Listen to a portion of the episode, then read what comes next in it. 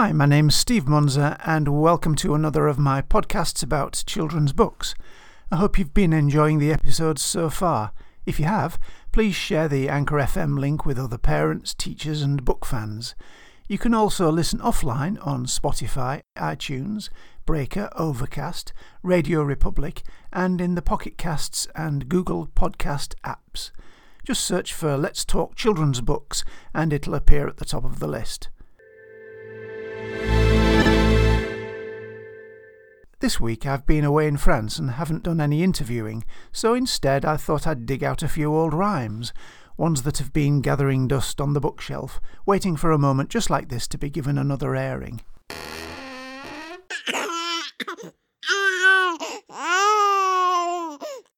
There was a little girl who had a little curl right in the middle of her forehead. When she was good, she was very, very good, but when she was bad, she was horrid. This often quoted verse was written by the poet Henry Wadsworth Longfellow, who also penned The Song of Hiawatha, about an Ojibwe warrior who falls in love with a girl called Minnehaha. And what a great name that is. Longfellow came up with his little girl verse whilst walking up and down the stairs trying to console his crying baby daughter. When you think about it, some of the first stories we hear in life are nursery rhymes, funny ditties and nonsense verse. During our week away in France, my wife Chris and I took the opportunity to try out a few of them with Sparky granddaughter number four, who's just turned six months, as well as Hickory Dickory Dock, Incy Wincy Spider and Rockabye Baby. The following French ditty seemed to go down very well with our budding little bilinguist. Les petits poissons dans le, nagen, nagen, nagen, nagen, nagen. It's all about little fish that, in spite of their size, swim just as well as the big ones. A great lesson in life for one so small. I also recited a few Doctor Seuss rhymes, ones that I used to tell our own kids. Here's one of them. We have two ducks, one blue, one black, and when our blue duck goes quack, quack, our black duck quickly quack, quacks back. The quacks, blue quacks, make her quite a quacker, but black is a quicker quacker-backer. Not all tales for tots are quite so innocuous. I'm sure you've noticed that many can be pretty dark and grisly. Remember Roald Dahl's revolting rhymes? Some of his verses are downright merciless and brutal. Princesses getting their heads chopped off, pigs being devoured, tail and all, and Red Riding Hood turning her arch-rival into a wolf-skin coat. And there are worse ones than that. In fact, there seems to be quite a tradition in children's literature for barbarous behaviour. Take the Struvelpeter by Heinrich Hoffmann, for example, written by a psychiatrist in the mid-nineteenth century as a pretty and funny Christmas present for his son. It consists of ten rhyming tales, each one involving naughty children being dealt a terrifying punishment. One is about a boy who sucks his thumb and has them cut off by a tailor with a pair of giant scissors. Another is about a girl who plays with matches and ends up being burnt to a crisp. The book includes stories aimed at terrorising children into eating their soup and scaring them into sitting up and paying attention. Back in the day, the book was wildly popular. You can still buy a copy, I checked.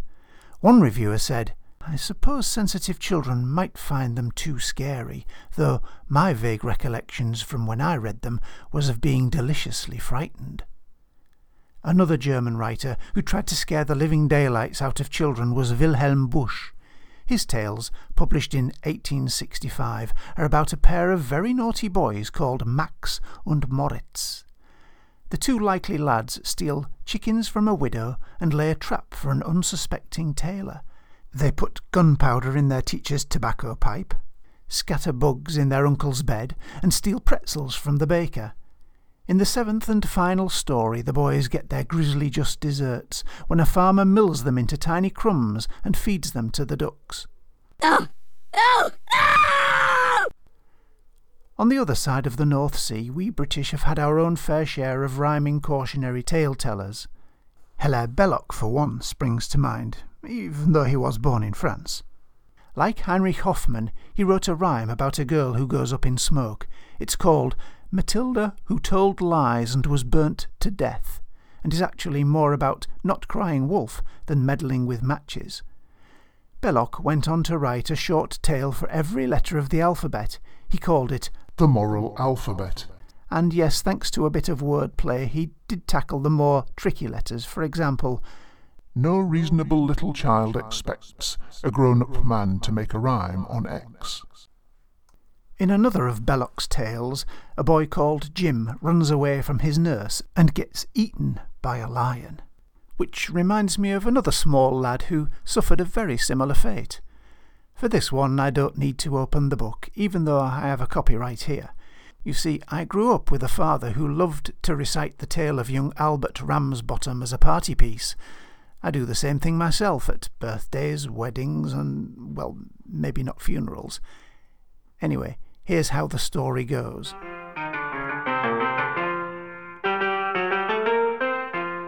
There's a famous seaside place called Blackpool that's noted for fresh air and fun. Mister and Missus Ramsbottom went there with young Albert, their son. A grand little lad was young Albert, all dressed in his best, quite a swell, with a stick with an oss's head handle, the finest that Woolworths could sell. Well, they didn't think much to ocean, the waves was fiddling and small. There were no wrecks and nobody drowned, in fact, nothing to laugh at at all. So, seeking for further amusement, they paid and went into the zoo, where they'd lions and tigers and camels, and old ale and sandwiches too. There were one great big lion called Wallace, and his face was all covered in scars, and he lay in a somnolent posture with the side of his face on the bars.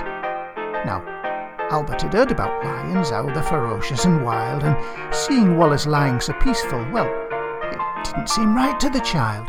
So straightway, brave little fella, not showing a morsel of fear, took his stick with his horse's head handle and shoved it in Wallace's ear.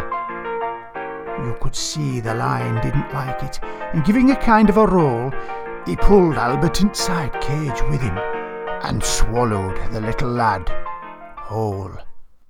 Unlike Hilaire Belloc's story of Jim, Albert doesn't actually die, you'll be glad to hear. If you'd like to know how he comes back, you'll have to read Marriott Edgar's monologue yourself. It's called The Return of Albert. I did once have a stab at writing some funny verses of my own, twisted tales, so to speak, based on well-known children's stories. Mine were all taken from the writings of Hans Christian Andersen, who wrote no less than one hundred fifty-six, the earliest while still a schoolboy. Anyway, here's one of mine called The Ugly Duck Thing.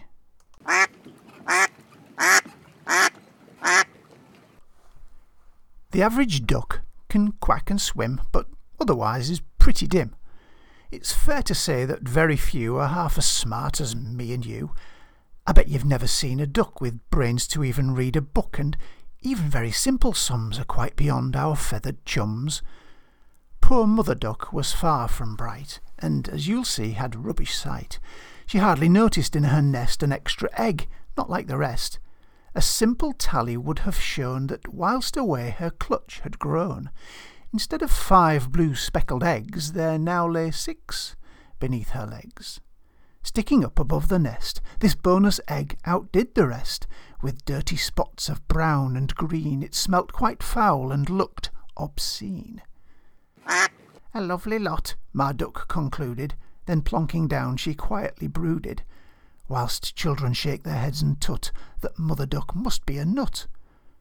Within a week her feathered bum had warmed the eggs, their time had come, and tiny scratching chirping things emerged as baby ducklings. Mother Duck gave such a quack, it made the final eggshell crack, and bit by bit a thing broke free that made the other ducklings flee. It was a sight to fear and dread, a creature with a gargoyle's head. This duck thing really was a freak, with fur and claws and hook-nosed beak. Poor Mother Duck began to quake, then promptly headed for the lake. Close behind, with chirps and squeals, came ducklings five, hot on her heels. Poor number six was all bereft. It puzzled why the others left, and mean old coots along the creek were swift to label it a freak. A big, fat tear welled in its eye. It gulped and tried to reason why its mother's love was not enough to see beyond the scary stuff. Alone beneath the starry sky, poor duck thing couldn't help but cry. It sobbed itself to sleep that night, silhouetted by a lunar light. As daybreak came, the thing set out to find a friend who would not doubt its not-so-scary inner part and help to mend its broken heart. No sooner was it underway than feathered fowl were heard to say, "Get out, quack, quack, get out of town," and as it passed, each one would frown. One old grey goose with dreadful tact proposed it join a circus act, and three young moorhens strutting by all turned and cast an evil eye. Hens joined in with frightful pecks, a flock of swans just turned their necks, even little woodland birds chirped and cheeped such nasty words. So number six went off to hide in rushes by the water's side. For many weeks it hid its head, and other ducks presumed it dead. The weeks passed by, days grew chill, the ugly beast laid low and still. No one saw it slowly changing, growing, shifting, rearranging. Feathers sprouted, wings grew hulky, the muscles in its bum got bulky. No longer such an ugly duck, the creature had an all-new look. Then one bright and glorious dawn, as the sun lit up the morn, reflected in the watery brook, was not just some old dimwit duck. Instead, now shimmering in the lake, the thing perceives with no mistake, from ancient Greek mythology, a griffin, plain for all to see. As gasping fowl gaped on in awe, the griffin raised its head and saw, across the sky, from lands afar, its own true griffin, ma and pa. For weeks they'd searched both night and day to find their precious little stray. At last, united with their son, the parents saw what he'd become. "You're beautiful," said Mother Griff. "Stretch out your wings, I bet they're stiff. I see you've got your father's paws, and what a beak and awesome claws." Father Griff proclaimed with joy, "Be proud of who you are, my boy. Rise up and greet your destiny. A griffin you were born to be." As soon as word got round the pond, each duck and goose grew very fond of claiming that they always knew what number six was going through. "The poor wee thing," the moorhens said, the ones who once had wished him dead. "Alas, this change may be no odder than fear of being griffin fodder." No podcast about funny rhymes would be complete without a tip of the hat to Edward Lear and his Owl and the Pussycat rhyme. It must be one of the most recited in all the English language. It's about honey and money and mince and quince and a very curious runcible spoon. I wonder if you've ever bothered to find out what the word runcible means. Go on, Google it. You might be surprised. There's no denying that many of the stories written for children embody some sort of moral lesson, homilies and guidance to prepare young minds for the world and all its injustices. Let me finish with one such rhyme. It's simply called The Rain. I've no idea who wrote it. I don't think anyone does, which in itself seems quite the perfect irony. The rain, it raineth every day, upon the just and unjust fella, but more upon the just, because the unjust hath the just's umbrella. That's all for this week. Perhaps you know a funny twisted rhyme worth telling, or maybe you've written one. I'd love to hear it. Thanks to the Festival of Ideas for promoting this podcast, and to all those who've shared and liked. Join me next week for more talk about great books for young readers. And remember, it's not what we take from books that counts.